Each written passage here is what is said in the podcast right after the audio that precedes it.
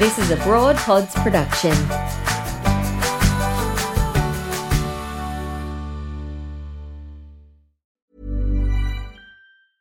Jewelry isn't a gift you give just once. It's a way to remind your loved one of a beautiful moment every time they see it. Blue Nile can help you find the gift that says how you feel and says it beautifully with expert guidance and a wide assortment of jewelry of the highest quality at the best price. Go to BlueNile.com and experience the convenience of shopping Blue Nile, the original online jeweler since 1999. That's BlueNile.com to find the perfect jewelry gift for any occasion. BlueNile.com. Millions of people have lost weight with personalized plans from Noom, like Evan, who can't stand salads and still lost 50 pounds. Salads, generally, for most people, are the easy button, right? For me, that wasn't an option. I never really was a salad guy. That's just not who I am. But Noom worked for me. Get your personalized plan today at Noom.com. Real Noom user compensated to provide their story. In four weeks, the typical Noom user can expect to lose one to two pounds per week. Individual results may vary. This is Broad Radio. For you, by you. Broad Radio. Here for more.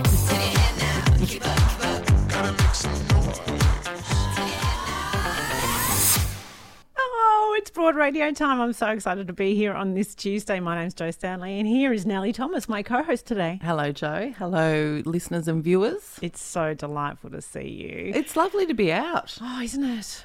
While you can. In, and in person, it's so much nicer in person, isn't I it? know. I love seeing your beautiful face with your Oh, perfectly applied lipstick. Oh, look, I mean, did put on a bit of red lip this morning. but it's so well applied. Is it? Yes. I think it's just it's just genetic luck. I've just got those lips. Mm. You know what I mean? Like you can just whack it on. I used to have that, and then I got old. Oh, and then stop your lips disappear. I don't. There's no line between my lip and my forehead anymore. I think you and I are about the same age. Yeah, but I don't, I'm not genetically blessed when it comes to the lippage. Okay. Hey, let's start the day by shouting out to some women that we just have adored. Yes. In the last week, or in fact the last year, I'm going to name Grace Tame, Oh. who today is the last day for her to be Australian of the Year. amazing. I was just saying with someone the other day, what an incredible thing she did with that particular, isn't an award? Whatever Yes. she, when, when you give them this honour, Yes. she just went, I am going to run with She that and change changed. Australia forever. And you know, when we talk, particularly, I mean, this is depressing, but particularly in eulogies, we always Mm. talk about how, you know, everyone's one of a kind and all that sort. And you sort of think, not really. Do you know what I mean? Like you got to say that, At least three of a kind. you know. of- but us. Mm. she, I mean, that woman has changed the world. Absolutely. It's incredible. so Grace Tame, um, I'm loving the netballers, uh, the Australian Diamonds who won the Quad Series overseas, the uh, women cricketers are winning the Ashes at the moment. Well, I'm going tennis. I'm going, obviously, Ash Barty is just such Mm. a superstar. And I mean, I hate the word role model, but you can't not see her as a beautiful, beautiful role model and Mm. just a great human. But also, I wanted to shout out to Yelena Dokic. Who, for a range of reasons, for a start, she's just such a fabulous commentator. I love watching the tennis and listening to her. But also, just as so often happens to women in the public eye, the discussions and the crap that she's endured this week um, about her appearance, about her weight, about completely irrelevant things. These are things that women in the public eye endure on top of the normal pressures of being in the public eye. And I just wanted to say that I think she's amazing and I don't care what size she is. Oh, she, and the, she's a brilliant commentator, as you say. Absolutely. Was an extraordinary tennis player, despite a very abusive relationship with her father. Mm. Horrific things that she was going through behind the scenes. None of us knew. And this week, I don't know if you saw the interview with Alizé Cornet, the French tennis player. It was beautiful. The two of them had this moment where Mm. just that mutual respect, and as Yelena said, women supporting women. Oh, absolutely gorgeous. beautiful. And just the idea, even though they're competitors or, you know, previously Mm. competitors, of kind of going, there's a level at which we're all in this together. Yes. Lovely. Yeah. And then my favourite women, actually, I must Oh, say, for love today. this, I Joe. love She's- this she's she's so mad for it. much. The 20 mothers who go to a sporting field, this is in Boston, every week, and they just scream into Yeah. the abyss. Yeah. I they just let it out. They just howl at the moon. They do. They bellow. yeah. And the most beautiful thing is that they have actually some structure to it. They have five goes at it. The first four a normal scream, right? Free for all screaming and shouting. And then they do a scream in honour of the mothers who are too busy to attend. Oh, bless. Oh my gosh. So consider Broad Radio today. We are bellowing on your behalf. I love it. I mean, when I hear about things like, remember laughing yoga was a big thing for a while, and I thought, nah, I mm. can't. Do, I don't know if it's a comedian thing. I can't go and be mm. forced to laugh. But I tell you what, I could scream in a field. Oh my gosh. Well, we've all screamed into a linen cupboard. That's right. Let out some rage. Let it out. Let the anger out. Feel the anger. Yeah. I've had my daughter say, Mummy, what are you doing in the wardrobe? Nothing. Just, Why have you soundproofed your walk-in wardrobe, Mum? I'm recording in there. Shh. just letting it all out. Anyway, we've got an awesome show for you today. Kerry Sackville is going to be joining us to tell us why is Wordle such a massive phenomenon. I'm not into it yet. I was going to say you're not you're not onto it. Not yet. Okay. But who knows? Yeah, we'll see. People seem to be really loving it. And the incredible world renowned author and activist Van Badham is joining us to tell us all about her latest book, QAnon Mm. and On, which is. QAnon is a terrifying phenomenon in itself. And we've got the best and worst of the internet today. really, yeah, that's you know? right. We have. Mm. We've got the, the the pleasure and the pain. Yeah, and you're going to tell us about. Um, I don't No, mean to I'm not, laugh. I don't mean to No, laugh. I'm And not. you're going to share with us your journey with sleep apnea. No, I'm the not. The CPAP machine. You are. I'm going to have a nap. You're going to. Oh, good luck to you. Welcome to you if you are joining us live, and we want to say hello to Michelle Redfern. She has already messaged on our Facebook. Please do if you are watching, and you know share comments and questions along the way. Michelle shares diversity plus equity plus inclusion. Hooray! My first live for the year. Thanks, Yay. Michelle. We love having you. If you uh, want to catch up on anything that has happened on Broad Radio previously, you can always do that with our podcast, Broad Radio on the go, wherever you get your podcasts. And if you are watching on any of our socials right now, please do chuck us a like or a follow or subscribe. Or We're what- desperate. Yeah. Yeah. Let us know that you're there in the ether. Sadly, we live in a world where that sort of stuff matters. Yeah. Yeah. So I've seen the photos, Oh, Nellie. I hope you're not mocking me, Joe Stanley. I am not mocking you. I have deep compassion for people with sleep apnea. Yeah. My daughter was born with sleep apnea, Yes. so I know that it is actually a thing and an No, extreme really thing. But the photos you've shared, I'll look I good. mean, love. You know, it's good being a single 48 year old woman. Um, having to wear that at night, I thought to myself, if I ever do have a guest over, What would you do? how do what am I going to say? How do I introduce that? Or do I just have a bad night's sleep? You know what I mean? You just like shove that in the drawer with all the other thing unmentionables? So share with us the journey. You've The just discovered you have sleep apnea. Yeah, well, I look, I haven't slept since you know the mid '80s, Mm-hmm. um, and I thought that's just how I'm built. You know, Yes. I don't come from a, a, a good like line of sleepers. We're not good sleepers. My children weren't good sleepers. My eldest daughter didn't sleep through the night till she was four. And she still, in fact, is 14 and doesn't always sleep through the night. So we're not good sleepers. So I just thought that was normal. And um, then someone suggested to me that I get a sleep test. I don't know if you've got that photo. Oh, you have. There you go. Um, so I went along to a sleep specialist, and you used to have to do this in hospital. Yes. Um, now, which was ridiculous driving along Bell Street, like driving home hooked up like that. You're hooked up, you see the thing on your chest, you've got nodes on the head, down the legs, on the heart, the whole thing. You didn't go through the Bell Street Macca's drive-through like that. Look, I was tempted to go through Red Rooster, right? Just to just to see what they'd say. But I no, I ran inside. I was like, what if my neighbours see me? You know, the whole thing. Um, but it turns out I was so I get up at sort of five or six, seven, sometimes in a night. To, I thought I just had a weak bladder, whereas the um, sleep specialist said to me, "No, no, you're." waking yourself up and then you think you need to go to the toilet like it's the other way around Ah. so I think you're meant to have something like under five minor disturbances every hour when you sleep, and I was having up to 40. Ah. So no wonder I was tired all the time. I just thought it was life. Yes. You yeah. know, like life's hard sometimes. Yeah, but and is it related to because it's about um that's oxygen not you're not in not inhaling oxygen and you're not dispelling carbon dioxide as well. Yes. So, the is wa- it about um I don't know, shape of your face, or what do they do? So I age? think it's, oh my god. it's- yeah, I reckon it. Well, it's a range of things. I like I said, I haven't slept well since I was a teenager, so I don't know, you know, if there's a genetic component. To be honest, I just wanted them to fix it. Yes. but Yeah. he basically said what happens in the night if you've got sleep apnea is your throat's sort of collapsing. Yeah. So your body's waking yourself up because it literally thinks it's dying. So you're, you know, particularly if you snore a lot and if you have that kind of snoring where you, you know, that kind of snoring, then there's a good chance you've got sleep apnea and your body's going, oh, don't die. So it wakes you up. So you never get into that deep sleep. So now your best friend is this machine that now you sleep with. Now I've got with. the little machine, and I wake up in the morning and I see how many times I've woken up because it records everything. Um, so I've done how many nights have I done? I've probably done about five nights with the machine. I'm trying different attachments. uh, that sounds really sexy, No. but not at all. there's little nasal ones. There's one over here. There's one over the whole face. I'm doing the whole thing, and I've definitely noticed. I, I spent one night without it. I don't know why. I just thought I'd try a night without it, and I was much tighter the next day. Yeah. Yeah. So look, watch this space. But I could be, but my lovely sleep specialist, who's got a very strong Irish accent, Fergal, his name is. He said, "Nellie, this could change your life." well, uh, imagine if it was holding you back. Well, I mean, you've already achieved so much in your life, Oh. but now, Nellie, imagine my next forty-eight years. you with full, full, full night's sleep every night. Look, in all seriousness, I will say, and he talked to me about this. You know, the uh, effect on mental health Yes. of not sleeping, let alone physical health.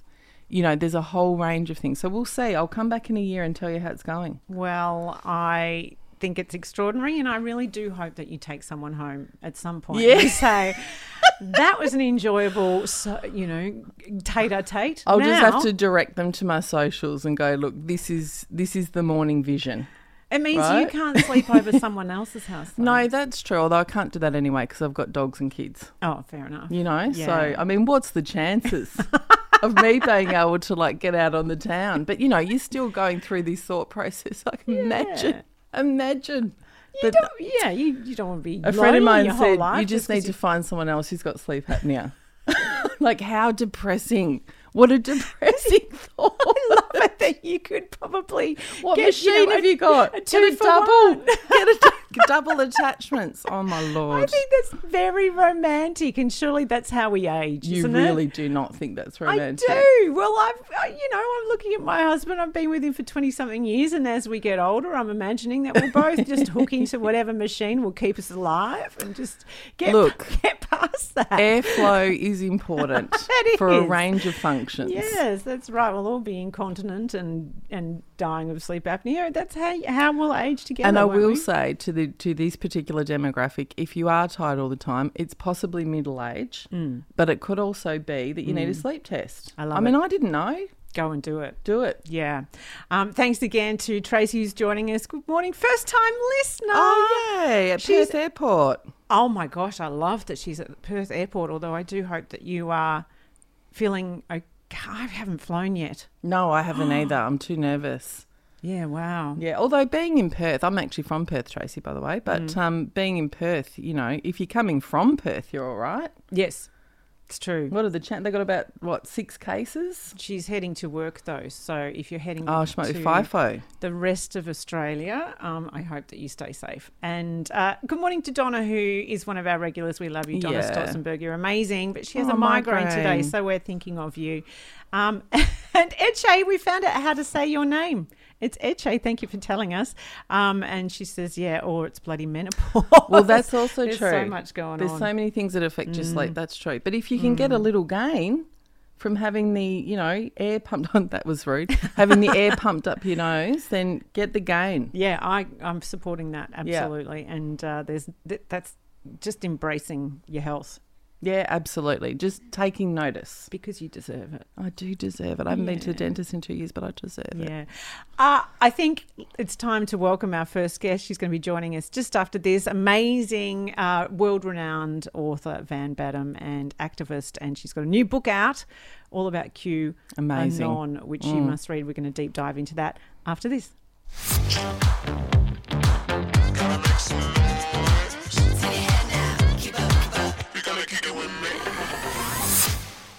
Now, Nellie, I'm sure I'm not alone when I admit that I've heard of QAnon, Mm. but I don't really know what it is. Yeah. I know that it's related to conspiracy theories. Sometimes I think that's where the anti vax movement comes from as well in the Yeah. whole pandemic scenario. But again, I've kind of guessed. Yes, Really? yes. And in a way, put my head in the sand a little. Well, I think over the last couple of years, a lot of us have put our head in the sand because, you know, we were drowning in it. Mm. You know what I mean? so you sort of hear these um, things like QAnon and think, oh, I don't know if I can engage with that. Yeah. Um, I feel like I know a lot more about it now. Well, most definitely, because I read this incredible book by the amazing Van Badham. It's called QAnon and Anon, and Anon, Anon, Anon. I can't even say it's a, it is a brilliant book, and it's so well researched. It's all about internet conspiracy cults, and the author joins us now, Van Badham, and uh, you're very real life right now because you're joining us from a car. I love it. Yeah, I'm, I'm actually recording the audiobook of QAnon and on in Melbourne today, and of course I live in regional Australia, so we've made the uh, the journey up in the car. So live from the Mazda, it's me. Are you sure, or you are you in fact in a bunker under the White House? Because how would we know? Let me tell you, it's definitely a Mazda, but you wouldn't know. I mean, most of the things that you'll encounter on the internet, particularly on social media, and specifically in the spaces where QAnon people hang out, uh, you wouldn't know what was real and what wasn't. I mean, we're dealing with a, a propaganda operation that is absolutely infinite at the moment. So, Van, my first question is because someone asked me this the other day. I was raving about your book, um, and they've gone, "What? What is QAnon?" And so I ask you, "What is QAnon?" Because I'm not even sure if that is an answerable question. Oh, I can I can answer this question having written the book. So QAnon is what we call an internet conspiracy cult. And it has a guru, which is a, an internet prophet called Q, who started posting on a website called 4chan these sort of strange coded messages uh, claiming that they were a secret agent with all of these government secrets to spill at the end of 2017. And these posts appeared from this Q person and these adher- adherents started to gather around these posts going oh look there could be something to this.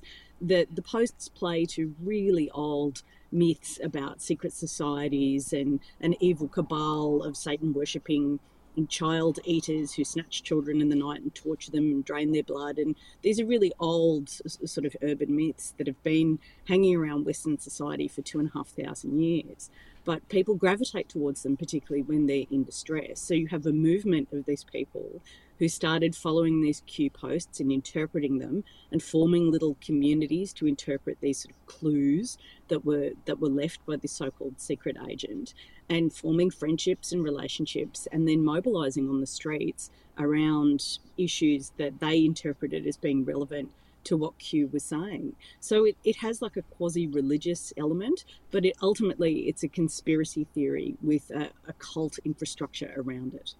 So, Van, the the central tenants. I mean, it sounds Brothers Grimm kind of. You mm-hmm. know, children getting snatched, blood being drink, drank, all that sort of stuff. But what are the what are the fundamental beliefs of QAnon? Do we say followers, worshippers, subscribers? Like, what do they Well, think? Adherence, adherents, Adherents. Or, or acolytes, uh, they fundamentally they believe that there is a, a secret society of elite pedophiles uh, that are drawn from uh, Hollywood and basically any kind of celebrity, politicians. Uh, the Pope is apparently in on it. Hillary Clinton is basically the most evil person in the universe, according to QAnon people. And this secret society, and they legitimately believe this, this is what they believe. They believe that this secret society runs this massive international operation uh, through the auspices of various governments uh, that snatches children in the middle of the night and imprisons them well, not necessarily during the middle of the night, could be during the day, to be fair, uh, and stashes them in tunnels underground where they ritually abuse these children and, and do unspeakable things to them to drain their blood And the, the theory goes that the, the blood of tortured children contains a chemical called adrenochrome, which is a real chemical which exists in the human body, which is produced as like a byproduct of adrenaline. But in the QAnon mythos, this this blood product um, is drained from the bodies of children, and then these elites consume it, and it gives them special powers like enhanced virility, and it keeps them young. So their argument is like, why do all these celebrities look so young? And it's like, can I introduce you to a concept called plastic surgery and Botox? Yeah. Slightly easier to manage. But QAnon people believe that there are 300,000 children living in tunnels under the streets of Melbourne. So they're like So- dementors, basically. This idea that there yeah. are, you know, the celebrities are dementors, just like sucking the life out of children to prolong their beauty and youth. Yeah, well, in fact, harvesting the screams of children, as a New Zealand uh, newspaper worked out, is the plot of Monsters Inc. And Yes. this idea that Oh, it is too. It is. Mm. Yes. yeah. yes. So that, uh, but they believe this, and they believe in this whole infrastructure. They use the term the deep state, and the deep state are the you know public servants and, and cops and military mm. personnel who obey the pedoph- the pedophile cabal. And that they're the ones who run all of these logistics. And I'm like, seriously, mm. whoever is managing to hide 300,000 children under mm. the streets of Melbourne, mm. this person really should be put in charge of the coronavirus response. Yes, I mean, their that's right. supply and Yeah. and Exactly transport right. management skills are extraordinary. It's- It's Yeah. really disturbing. Like it is really, really disturbing that people believe this stuff, It, it, but they it- live in a yeah. I mean, you're right, Van. I, I find it unfathomable that people believe it, and it is disturbing. But but so I- I'm assuming Q is a person, right, or an organisation that sort of some kind of Well, I don't know whoever it Q is, is- that started it. But are they doing it to try and control the masses deliberately? So they What's- don't what's actually point? believe the story themselves, but they've just sort of set it up as a way of kind of manipulating, you know, vulnerable people. Well, we don't know who Q is, or uh, Q presumably could be any number of people. Uh, but what Q represents is a capacity of the internet to create these communities that are fed constant streams of propaganda. So, whoever Q is, I mean, I read all of the Q posts when I was researching the book, which I've got to say hours of my life I will never get back. And they're pretty ridiculous. I mean, they're ridiculous, they're nonsensical. And my father was a great fan of uh, spy thrillers of the 70s and 80s. And whoever Q is, is a fan of the same uh, books. So there are all of these Robert Ludlum references and, you know, Bourne Identity and, and stuff like that. And if you're sort of, and Hunt for Red October, sort of Tom Clancy kind of stuff, if you're up on that particular genre from that particular period of time, the Q posts take on this hilarious sort of, ah, this man's a true fan kind of thing, although we don't know you know what gender Q is or whether it's committee or the rest of it. But it's this sort of crazy gobbledygook. But people get really into it, and these mm. communities that have formed now are so credulous because they've sort of drunk their Q Kool Aid that there are a number of manipulators who know that they can get those people to do anything. Mm. And because this is the thing, if you genuinely believe there are 300,000 children being tortured under the streets of Melbourne, you know, a city where if there's a new like taco truck, everybody knows about it in mm, 10 minutes. Mm. Like, if you can convince yourself to believe that, you can be convinced to believe anything. Anything. And yeah. this is why you get these communities of people who think, you know, 5G towers and Bill Gates are trying to put microchips in your brain with the vaccine and the rest of it. And if you're a bad faith political actor, there aren't very sophisticated buttons to press to sort of deploy those people in various directions. And this, of course, is what's been happening. This is what happened on the January 6th uh, riot in, in the Capitol in the United States last year, there were lots of QAnon believers who were there. They were wearing all the paraphernalia. Uh, Van, I mean, so many questions, so many questions. But my first question is there are genuinely terrifying uh, conspiracies that are actually happening. You know, I was saying to Joe before, I watched the Snowden movie yesterday, you know, the Edward Snowden revelations. The things that are revealed by whistleblowers are genuinely disturbing, the things that the governments are doing. Why don't QAnon adherents care about those things? Because those things are difficult and complex and in many ways they're responsible for them so you look at something like the in the united states you had the trump uh, administration and the separation of children at the borders like it mm. was an absolute human rights disaster and we and the thing about you know i don't i don't really i don't really invest in the language of government conspiracy because generally the worst things that happen in the world happen in plain sight and they happen because in the united states people vote for them mm. so Trump was elected on a platform to essentially do whatever he wanted with a nice racist tinge. And you had the situation at the border where children were taken from their parents. They're still reuniting those children and trying to find their families. Like, and that was done in plain sight. If you're a QAnon person, and part of the appeal of it, like going to the psychology of conspiracy theory belief in the book. Oh no. Oh no. Someone's taken her internet. Yes. yeah. Oh, she's back. Sorry, we oh, lost sorry. you for a second. Well, the the the thing is, the, the world is complicated, and the answers mm. are not black and white, and they're not simple. In democracies, in particular, policy decisions are about trade-offs. Like if you want to protect, if you want to protect a forest, that might mean putting a community of timber workers out of jobs. Like we constantly evaluate and reevaluate as democratic communities you know what's best for the majority, what we think. Uh, you know, is going to be the greatest net gain. I mean, they're difficult questions. Conspiracy theories just go, these guys are good, these guys are bad. If you do mm. this, you're a good person. If you do that, you're a bad person. So it's it's this really sort of polarized way of thinking, where if you're one of these QAnon adherents on the internet sharing all the propaganda, you can essentially just claim that you're a good person, that you are a digital warrior and keyboard hero.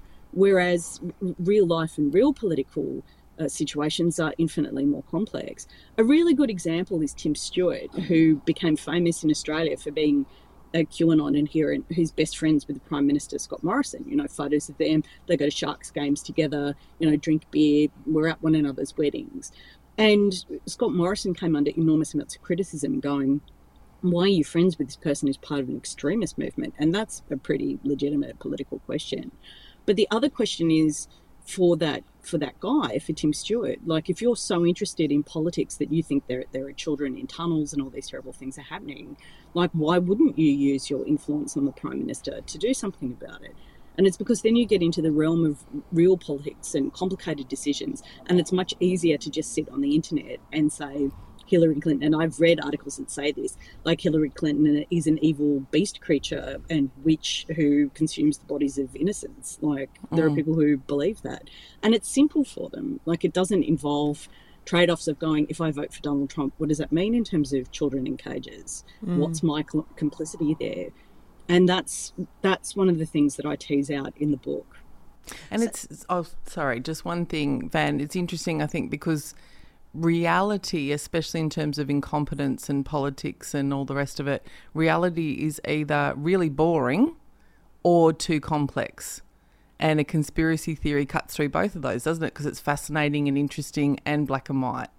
Oh, absolutely. One of the sociologists who I quote in the book says the problem with the truth, it doesn't, it's usually kind of boring and it doesn't play well on social media. Mm. And you can even see in the sort of anti vax uh, anti-lockdown, anti-whatever protests in Australia. Like if you're following that, and there's a community community of us who do, we all sort of get together and uh, get into these, you know, research these groups and sort of follow them, and we infiltrate their communities and keep an eye on what they're doing. Like there have been these massive fractures in their leadership structures and their groups and how they organise because they're you know the process of decision making wherever it is is really difficult. It's really easy to just be on the internet. It's really difficult to sort of form groups and make tactical decisions and evaluate strategy. And so you see this sort of these guys who get these positions of power and influence and are spokespeople for the group one day who are, you know, purged and on the receiving end of all this criticism mm. another day. There was a guy in Melbourne who was sort of fashioning himself as, you know, the leader and spokesperson of those anti lockdown movements. And the community has turned on him because he was arrested and he accepted his bail conditions. So you had, you know, this group mm. of people going, you should have fought the bail conditions, you should have been a renegade, and the rest of it. Because, I mean, real life is difficult. And there's Wow. a romance to these conspiracy theories as mm, well Yeah. that entrances people. So, Van, it, it would be easy to react in the way that I had initially reacted, which is this is just a bunch of people who, for whatever reason, have attached themselves to complete madness, and I can dismiss that because it's how not could actually you believe it? And Yeah, it's yeah. funny. Yeah, and, yeah, It does mm. seem so fantastical that it's almost amusing, and it's not going to affect my life. But actually, the misinformation is harmful to everybody mm. IRL in real life, isn't it? Oh, absolutely. I mean, let's just look at vaccination. Uh, I mean, a few decades ago, there would have been no question if a government had turned around to a population and gone, there's an invisible killer virus, it's coming for us, we have a, a, a few months to sort this out. Everybody would have gotten vaccinated. There wouldn't have been a protest movement of people complaining about public health restrictions. But the, the propaganda that's created in these communities and fostered and shared, it's politically very valuable. It's very valuable in the in the United States, in particular, where you have such a fractured media and political environment that people agglomerate around these sort of tribal identifiers. So anti-vaccination is a really good example.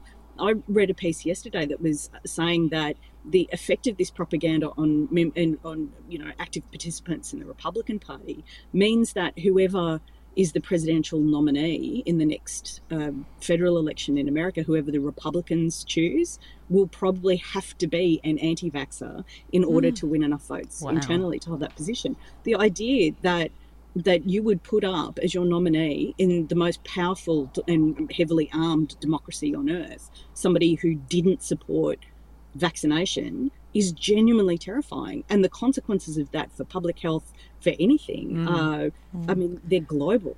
So, Van, I know that uh, people have lost loved ones to this con- these conspiracy cults. Um, you know, because it does it obviously creates factions in families and friendship groups when you see someone go down this kind of rabbit hole, and you give some really great and beautiful advice to people who might be in this situation with someone that they love. Well, it, I, the whole idea of the book, I mean, I'd been following this stuff for a while because I find it interesting. And as an activist, I had seen these sort of spaces opening up online with this apocalyptic language and this kind of nuttiness, really. And you're right that it, it is sort of amusing. It's like, who would believe this stuff? Well, unfortunately, you know, around 12% of the population are quite vulnerable to these ideas. In Australia or America, Van? Or sort both? of across the West. There's like quite a community Wow. of them. I mean, we That's a lot of people. terms of- mm. yeah, and like I said, vulnerable to these ideas. Like the actual hardcore of people who believe this is smaller, but that's still a significant number of people. Hmm. And I mean, the the problem with with what's been happening in families and communities, people gravitate towards conspiracy thinking when they're in distress, when they feel like they're not in control of their environment. And obviously, the invisible killer virus has totally upended society. People have been vulnerable to that kind of distress and they've been trapped at home with their computers. One of the things I talk about in the book is that information literacy is not something that everybody has. There are people who believe everything they read on the internet because it looks like news, and sophisticated propagandists know how to make things that aren't true look true, and they become vulnerable to that as well.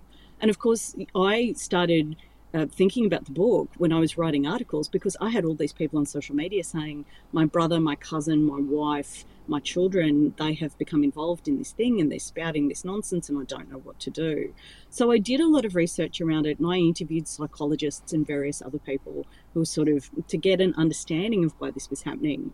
And one of the most important things I learned was that you can't you can't solve unreason with reason. Like if somebody has hmm. decided that the, that Hillary Clinton is like an arch warlock who's controlling people's minds with children's blood, like you can't really say, but the facts are like that's not where hmm. that person is.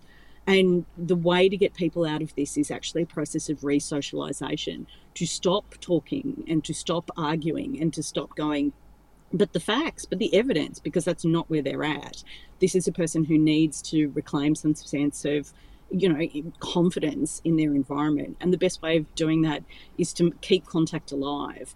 I always say to people, because people ask me all the time, what do I do? What do I do? I say, go bowling. Like, bowling is one of the best things you can do because it's very social, it's very fun, uh, the, it means everything in the moment and means nothing in an hour.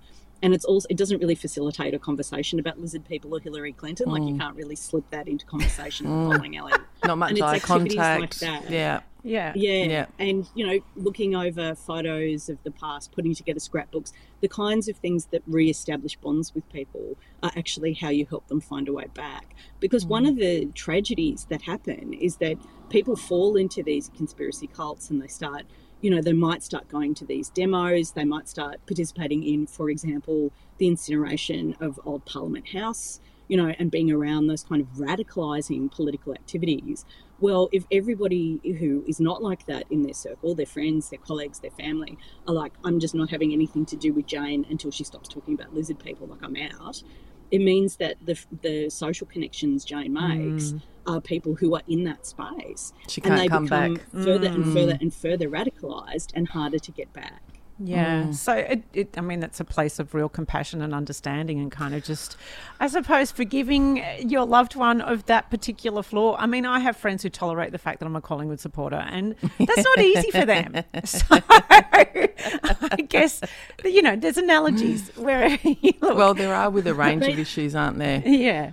Yeah. but, patience, acceptance, and, and love. But it's Yeah. a, it's a social responsibility. If we think that extremism and radicalization around propaganda that is dangerous and apocalyptic language leads to apocalyptic behavior. Behaviour, and it, yeah. like like I said, somebody set Old Parliament House on fire. We are now at a Mm. point where we have people desecrating war monuments. We have people who like, or, you know, attacking union officers, Mm. setting museums on fire. Like these are actions that we typically associate with a very militant far right neo-fascist movement and Mm. of course this movement is saturated with neo-fascists because they can see recruits because if you can convince people Mm. to believe that you know children are being snatched you can convince them to believe that this ethnic minority did it or this cabal Mm. of people did it or and deploy against the traditional targets of the extremist far right and Mm. it's like, you know, you want to say to people, if there are Nazis at your march, you probably shouldn't be at that na- that, mar- that march. That's Mm. and we not. can't can't let this become normalized, which is Yeah. why I think it's so important. I mean, the book is absolutely beautifully written. Can I say? Like, I just, it's just so wonderfully written and so clear and moving, actually, Mm. in parts unexpectedly. But also, we can't just turn a blind eye. This isn't just happening in America. And I must admit, I'll confess, that's what I thought. Yeah. You know, I thought, oh, there's a little bit of it here, but not much. And you read it, you go, we've all got to read this. Yeah, it is really amazing, and, and your research is incredible. I know that you uh, went undercover as I well, know. in some of these in these sort of websites, and it's just amazing. Van, congratulations on the book, and and yeah, do uh, do enlighten yourself. Don't put your head in the sand like Yeah. I have been doing. QAnon and On and on is the book uh, by Van Badham, who is brilliant, and we love that you joined us from the Mazda this morning. Yes. and thank, you. for your work. It Thank must you, have been thank you really for having hard. me and yeah. the Mazda on, Yeah. on your show. I really appreciate it. And thank you for your kind words about the book. And there's quite a community of people who have responded to the book and are sharing stories about what's been going on in their families and you know, uh, certainly I recommend people come to my Facebook page and they'll find a lot of people. If you're having this issue with a loved one, there's a, a lot of people there who are going through the same thing. Thanks so much, Van. Thanks, Uh, Van. We'll talk to you again sometime on Broad Radio. It's been awesome to have you. We'll Thank have you more. for having me and the car. we'll have more Broad Radio after this. Hey Dave, Yeah, Randy. since we founded Bombas, we've always said our socks, underwear, and t shirts are super soft. Any new ideas? Maybe sublimely soft. Or disgustingly cozy? Wait, what? I got it. Bombas. Absurdly comfortable essentials for yourself And for those facing homelessness. because one purchased equals one donated. Wow, did we just write an ad? Yes. Bombas. Big comfort for everyone. Go to bombas.com slash ACAST and use code ACAST for 20% off your first purchase. Hiring for your small business? If you're not looking for professionals on LinkedIn, you're looking in the wrong place. That's like looking for your car keys in a fish tank. LinkedIn helps you hire professionals you can't find anywhere else, even those who aren't actively searching for a new job but might be open to the perfect role. In a given month, over 70% of LinkedIn users don't even visit other leading job sites. So start looking in the right place. With LinkedIn, you can hire professionals like a professional. Post your free job on linkedin.com/people slash people today.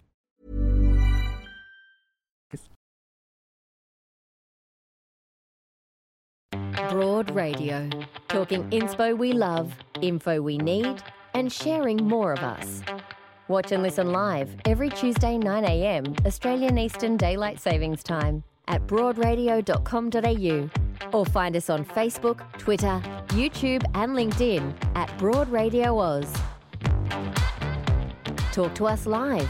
Call on 1300 8 Broad. Catch up on demand anytime, anywhere, every time, everywhere. On the train, we'll be here. 2 a.m. existential crisis? We've got you covered. Broad Radio. Here for more. Wow, what an amazing woman Van Badham is, and, and the research she did for that book. And I have to say, I'm sorry we didn't get to the questions that were coming in and comments. Donna has uh, made a comment on Facebook saying that she lost two friendships because they 100% believe there are children in tunnels Mm. in Melbourne. Mm. Lost two friendships. And so Michelle has asked the question for Van How did she stay safe and still stay safe whilst she investigated and researched the book? And you know that she was the target of many Oh, trolls. a lot. I mean, but she has been. How long's Van been writing for the Guardian? A long time, um, nearly a decade, I think. Mm. Yes. Um, and she, because of her, you know, as many women in public experience, but particularly if they've got outspoken views, Mm. i.e., opinions on anything, I think she's been trolled so mercilessly online and in real life. She's almost used to it, which is not to say it doesn't affect No. her, but I don't know that she noticed a significant well, increase. Um, we did text that question actually to Van because we unfortunately said goodbye to her before we could ask her that question, Michelle. And she says, Oh, here we go. I've been trolled so relentlessly on the internet since I started writing for The Guardian in 2013. There you go. Um, that I've made adjustments to my security along the way and I just live like this now. I do keep records of anyone who attacks me just in case something happens and a paper trail is useful. What a way to live, just because you have an opinion. And it's so extraordinarily brilliant at it. Oh, you know? and, and I think we forget when we hear anyone who does any kind of investigative journalism kind of work, the sacrifices that they're Mm. making to their own sense of mental and physical security. Mm. It's it's even more reason to take this work seriously and not just kind of go, it's not relevant to me. Yes. Yeah. So, um, yeah, what a. What a- Thanks, Van. Thanks, Van. What an incredible job you're doing. Um, before we get to our next guest, who is Kerry Sackville, we just wanted to mention that tomorrow, of course, is the 26th of January, which around the country is known as Australia Day. I don't use that term, Australia Day. Mm. Um, it is the 26th of January. And uh, I guess we don't uh, celebrate it here at Broad Radio. We don't consider it a date to celebrate, but we wanted to mention um, that that is our stance, um, that it is a deeply hurtful date for Aboriginal and Torres Strait Islander people, and um, we don't support it as a way of celebrating Australia Day, although we would love there to be a date that we could all celebrate, come together.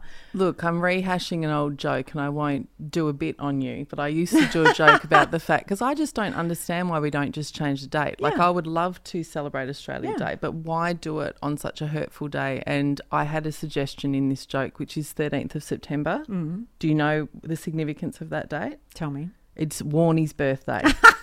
so I'm like, you wedge the rednecks because they love Warnie. Like, oh, Warnie! and the rest of us get to move on. Yes. Yeah. Like, seriously, just change the date. It's a no brainer. change the date and if you wish to be an ally this year uh, we highly recommend that you head along to uh, really investigate the uluru St- statement from the heart which is a beautiful document um, just really calling for a very simple thing which is you know const- constitutional change it sounds like a complicated thing but just for first nations voice to be protected by the Well, it's just to be heard.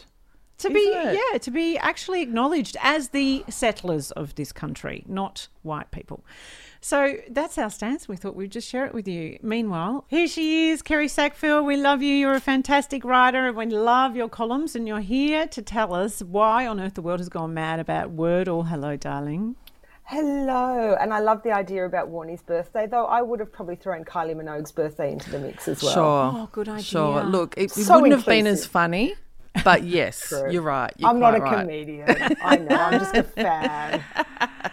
um, have you done your wordle today kerry I haven't today actually, but I really look forward to it. I love doing Wordle. I get very excited. I do it with my boyfriend, and um, when he wins, I get quite cranky. Like when he gets a word before me, and when I get it, I like do a happy dance. It's it's you know it's not um it's not elegant. It's not um restrained, but it is really joyous. But as much as I love Wordle, and I you know love that everybody loves Wordle. I kind of got a little bit annoyed because I'd log on to Twitter in the morning and there would just be this endless Mm. stream of these green and what is it like a mustard Yellow and yellow weird grey. grey boxes, like one after the other, and no one's liking it.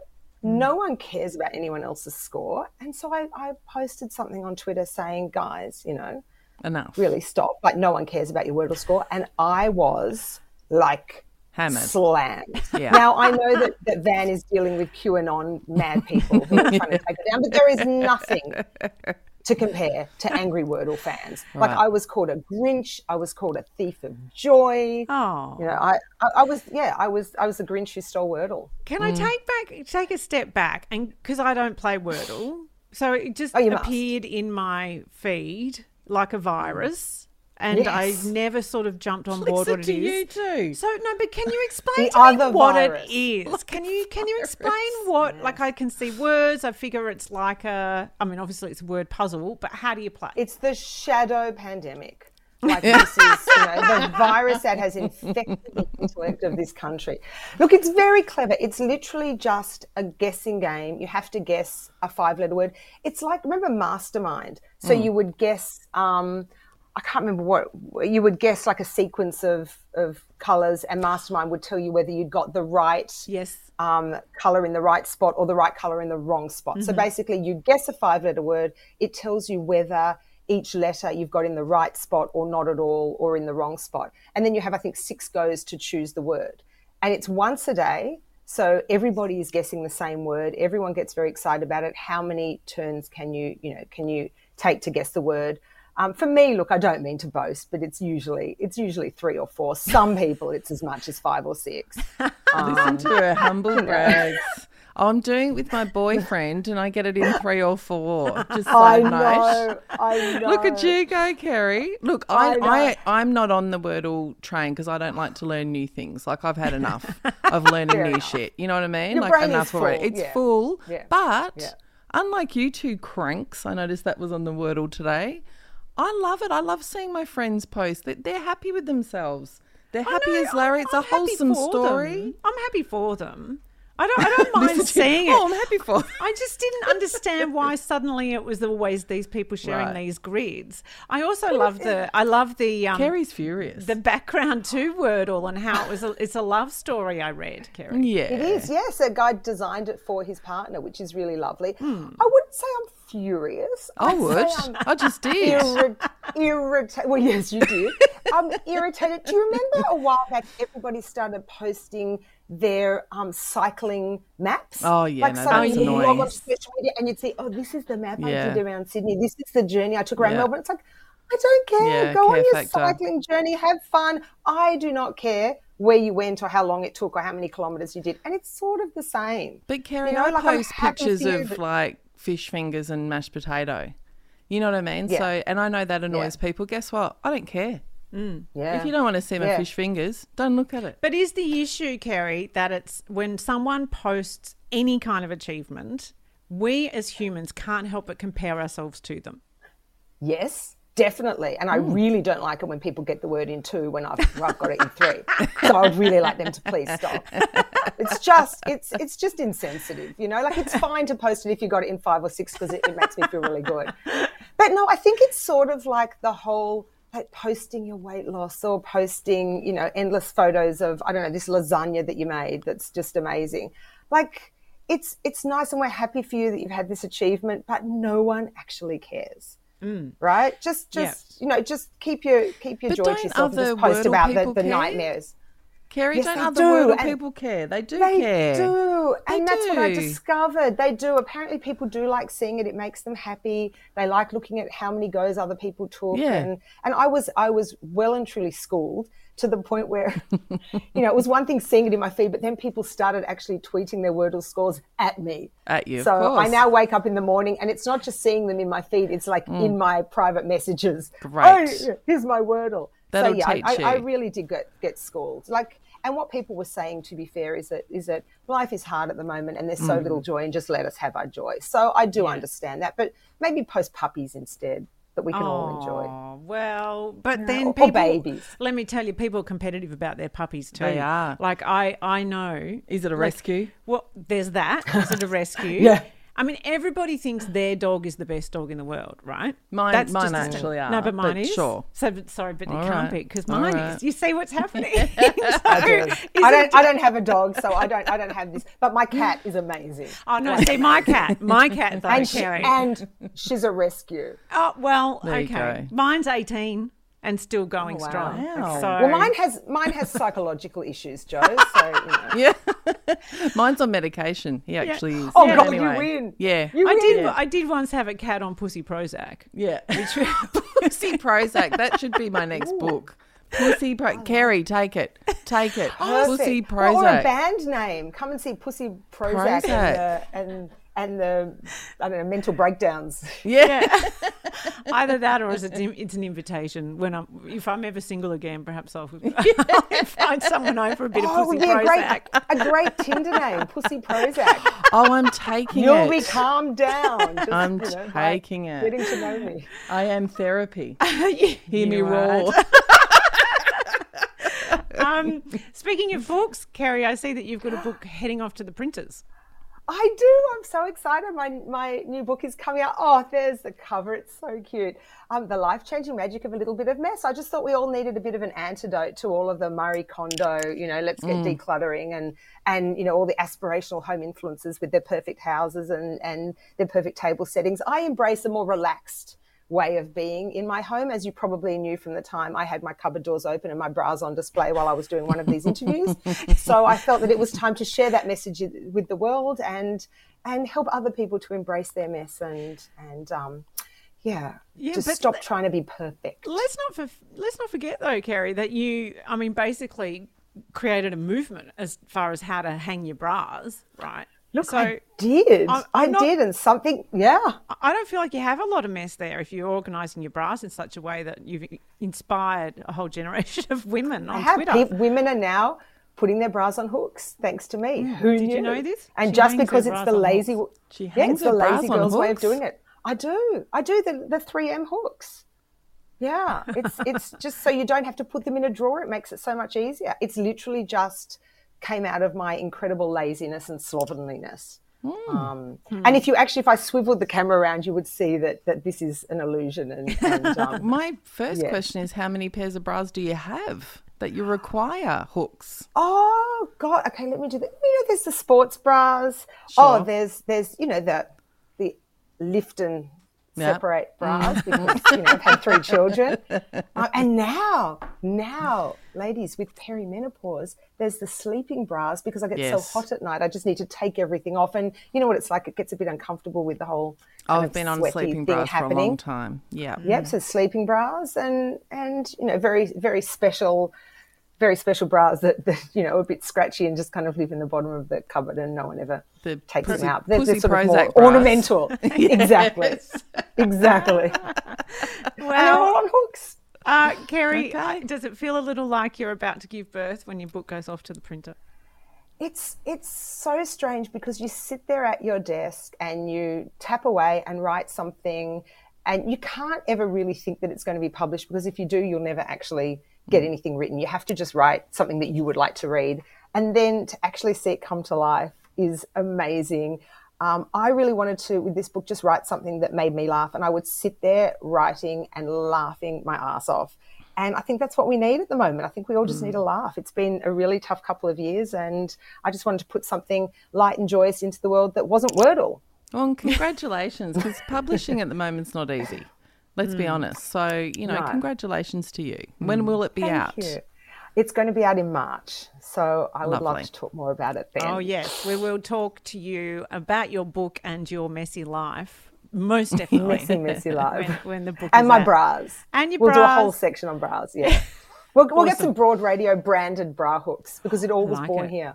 Yeah, love it. We'll Or get a just- fitting. Let's get a fitting live. Remember, you used to be able to go to oh, Myer or somewhere, and there'd be some lady who would actually fit you properly. I think they still do that. Do they? I don't think they do. Yeah, no, I I believe that they do, and I recall being shoved by a very Oh yeah. brusque woman who Yeah. would like you know By make you lean Ratched, over and yeah. yeah, yeah, Yeah. and they jiggle you around. And Yeah. my Oh, I, I'm just going through my daughter's first uh, foray into bras, and I thought, should I get her fitted? And I didn't, but at some point, I guess. She's Oh, have do to you not face that. remember, like yourself, the first bra fitting? Oh, it's horrendous. mortifying, and the woman bursts into the room, Yeah. and you're sort of going there like that because when you're, you know, 12, you think that Yeah. that you're, you know, God forbid anyone sees your boobs, and then of course by the Hmm. time you get to this age, and half the world has seen your boobs with breastfeeding and giving birth and everything, it's like I could go and, and get the mail with, you know, Yeah. my boobs hanging out, and in fact probably have once or twice. So It's true.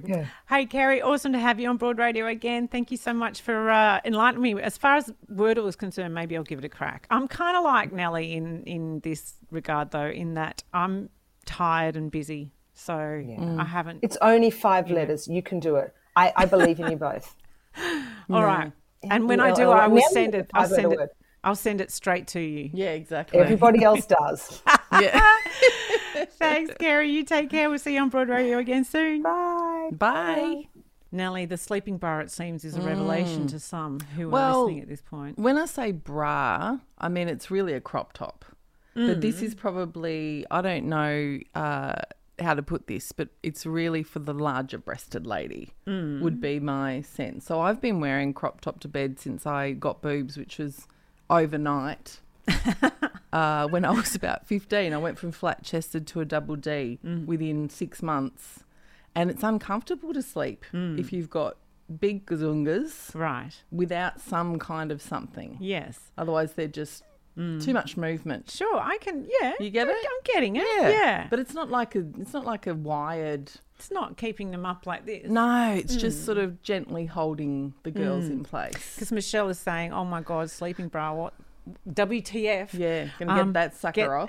Get it off as soon as I get it. I don't sleep Yeah. in a bra, but I will say that yesterday I was reduced to tears. In fact, I wept in a seamstress's fitting room Oh, love. Because of lingerie Oh, or no. because of the challenge of trying to work out what to do about them. my boobs. Uh, this is the background, right? And I'm I'm I'm harking back to my beautiful mothers in Boston who are screaming into the abyss, right? Yeah. Okay.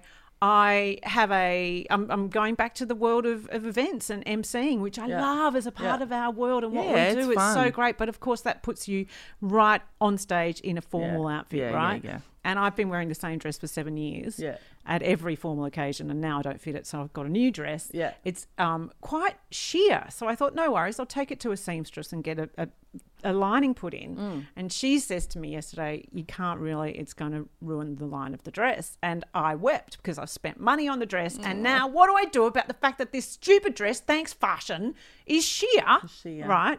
And I'm standing there, A, enraged that if I was a man, I'd put on a tuxedo and go. Yeah. But I'm spending money and time on a dress and makeup and hair and shoes Mm. and all of that. And now I've got to work out what to do with the boobs. What to and do. why don't I know? Why is this not a God given understanding? I feel like women are supposed to go, oh, I know, get an adhesive cup or get this or get that. And it's just not a natural knowledge for me. Can you just let them hang out? On stage, Yeah. you'd see my nips. Right. well, could you just have a normal bra?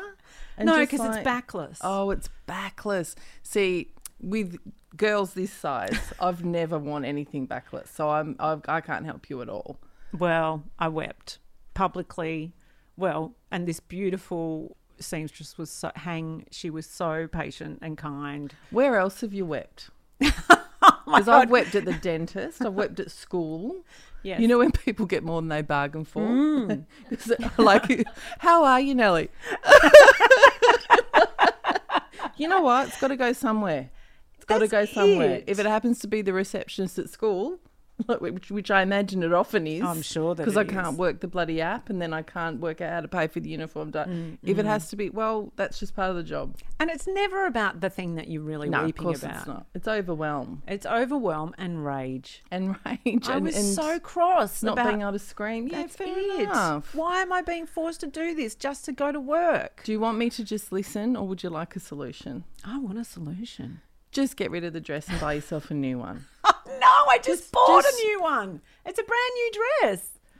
Uh, You know what my eBay. solution my solution is going to be at some point I'm going to fork out for a beautifully fitted tuxedo of my own. Oh, And that's all I'm going to wear. And every time I work at one of these events, I walk on stage and they'll go, "Oh, I feel like that's the suit you wore last year." And Yeah. I'll be going, "Yes, suck it up." I could see you in a beautiful powder blue suit, Yeah. something like that. Yeah. Or Yeah. like a really gorgeous brocade, kind of shiny sort of Oh, pattern sort of thing, you know, whatever. I'm just, it's going to be my solution for Love it. it. But yeah. And meanwhile, just weep publicly. Just wait. You know, it's better out than in. Never a truer word was spoken across all. I'm offering levels. nothing here. No, I love it, Nellie. Thank you so much as always My for joining pleasure. me, and um, we will see you again soon. We'll, we'll just, let's just go and have a cry together. okay. Uh, thank you, everybody. Um, it's been a joy to bellow on your behalf today, and you have a great week. We'll be back with Broad Radio next Tuesday. We'll see you then. See you, everyone.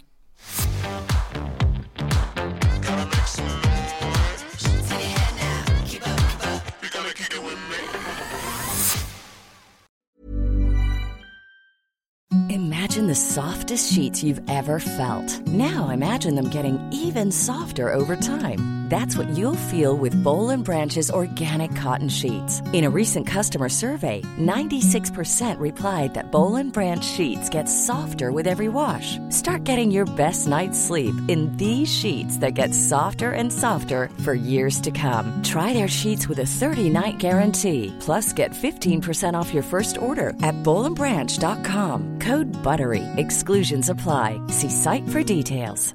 Planning for your next trip? Elevate your travel style with Quince. Quince has all the jet setting essentials you'll want for your next getaway, like European linen, premium luggage options, buttery soft Italian leather bags, and so much more. And is all priced at 50 to 80% less than similar brands. Plus, Quince only works with factories that use safe and ethical manufacturing practices. Pack your bags with high-quality essentials you'll be wearing for vacations to come with Quince. Go to quince.com slash pack for free shipping and 365-day returns.